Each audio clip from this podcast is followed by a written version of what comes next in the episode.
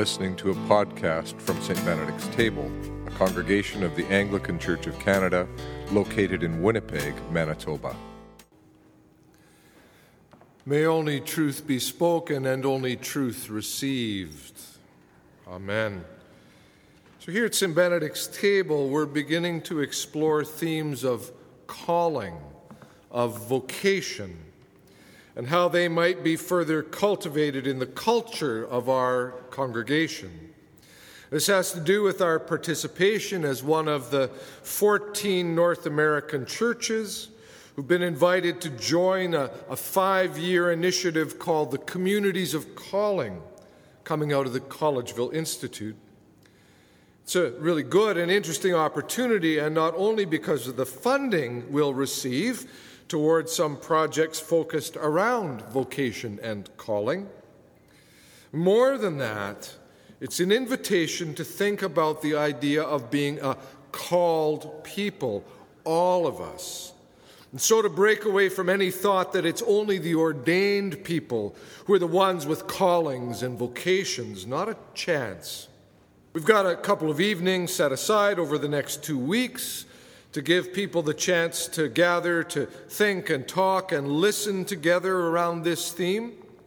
When Lent arrives in March, we'll be using our Wednesday evening series to hear what we're calling vocation stories from five different people. Five different people and five very different kinds of story.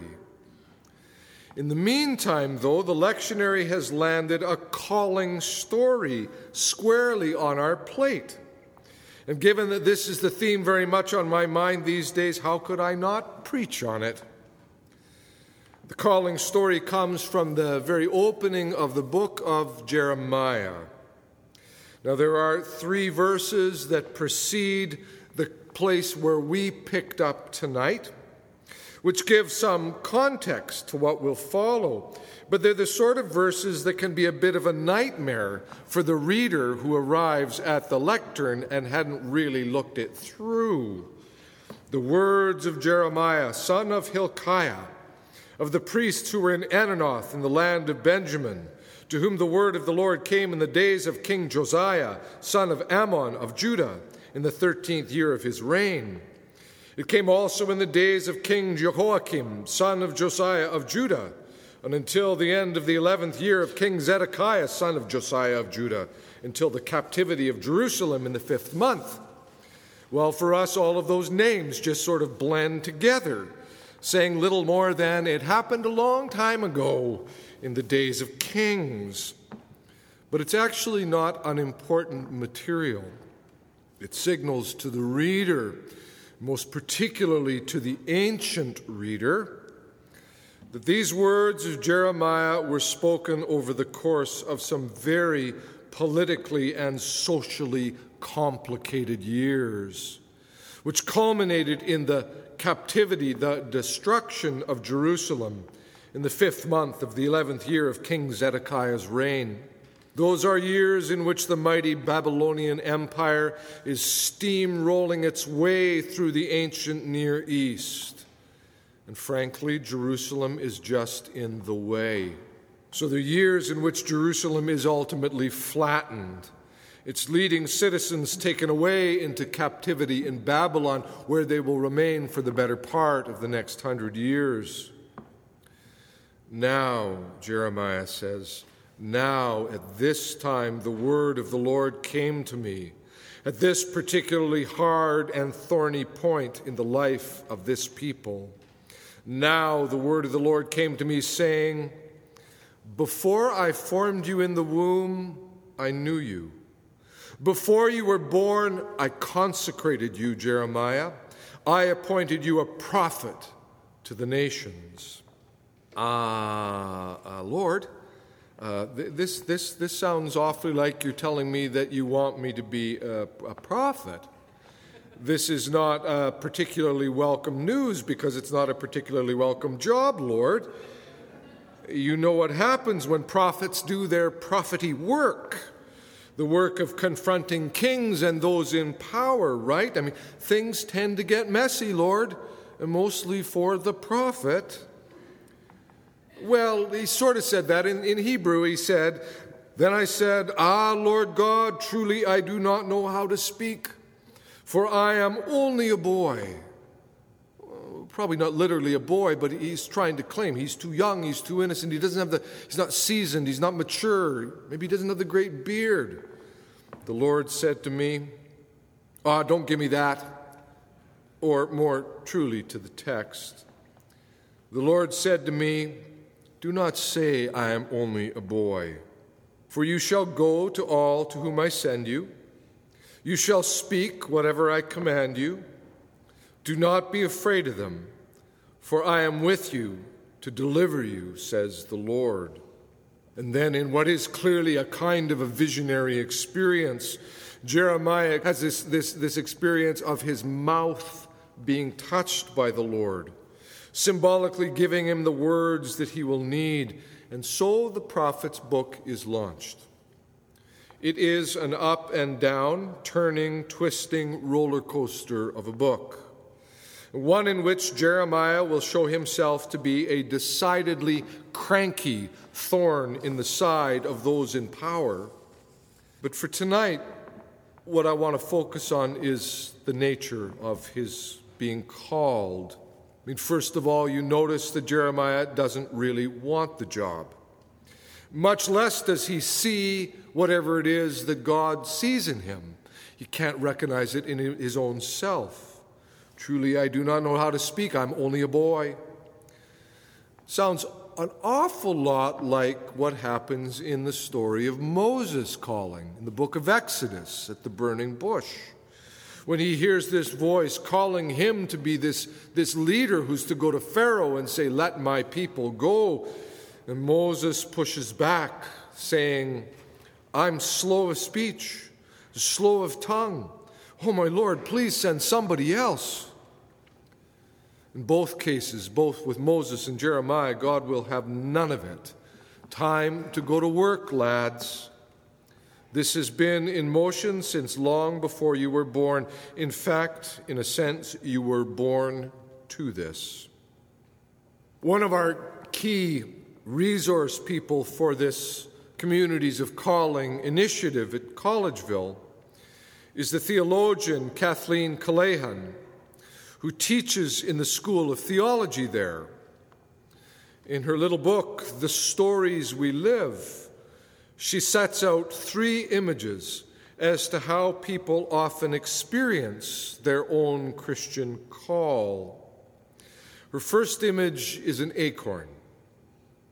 Acorns, when they grow, can only become oak trees that's what an acorn is it is the seed of an oak tree and of nothing else. And that's the experience that some people have.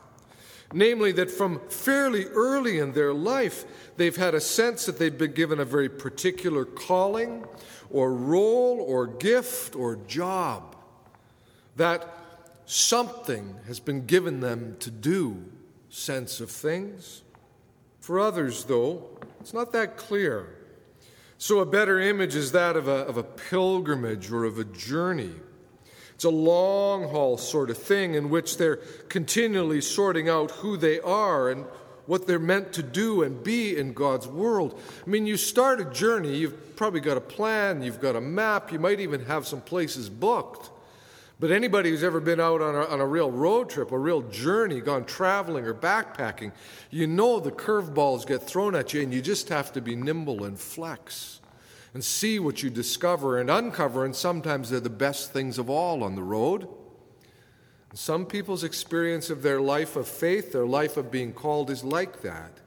There's a sense of direction, but, but they're journeying, it's, it's unfolding, unpacking as they go. The third image that Cahalan offers is that of surprising discovery, those aha experiences, which can reveal a direction or purpose that we might not have seen or understood, even though it's right in front of us.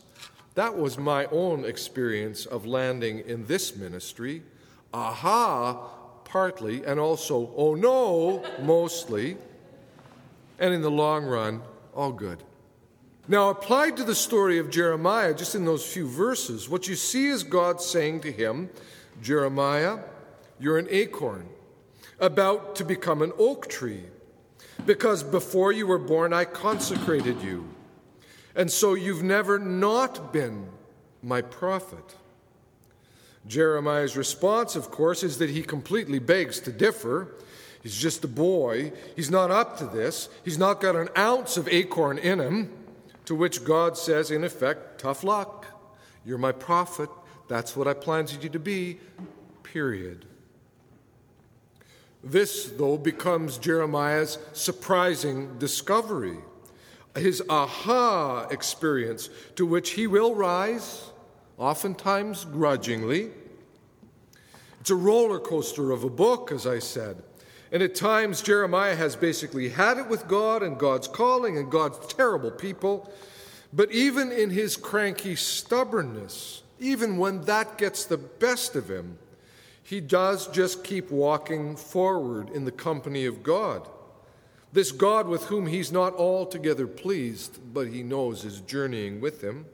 His calling then becomes, in Cahalan's terms, a pilgrimage a journey, sometimes even a bit of an exile, highlighting the parallels between Jeremiah's vocation and that of Moses.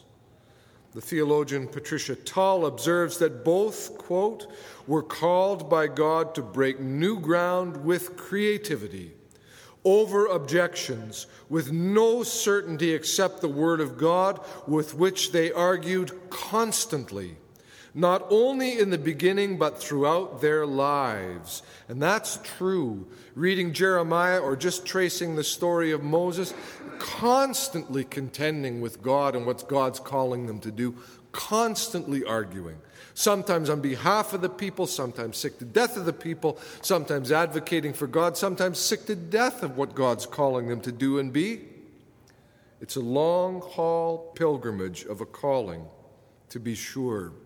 And so, three different images the acorn that's planted and grows and only in that one direction, the pilgrimage that winds and moves and which you discover new challenges and new things, and that aha moment ah, this is what I'm to do. Oh. And in a real way, each actually touched Jeremiah's life. His calling is all three. The interesting question, though, which of the three resonates with you? Which of the three, or, or perhaps more than just one of the three, touches on your own life and experience? How or why or where are you called? And if your response is to think, who, me? Not me. I don't have any particular calling. I don't have any particular vocation. That's, that's for other people. Then Pay attention. Because the Spirit of God is saying, always saying, Yes, of course you, all of you. Who else but you? In the name of God, Father, Son, and Holy Spirit. Amen. You've been listening to a St. Benedict's Table podcast. For more information on our church or to provide support for our online work, visit us at stbenedictstable.ca.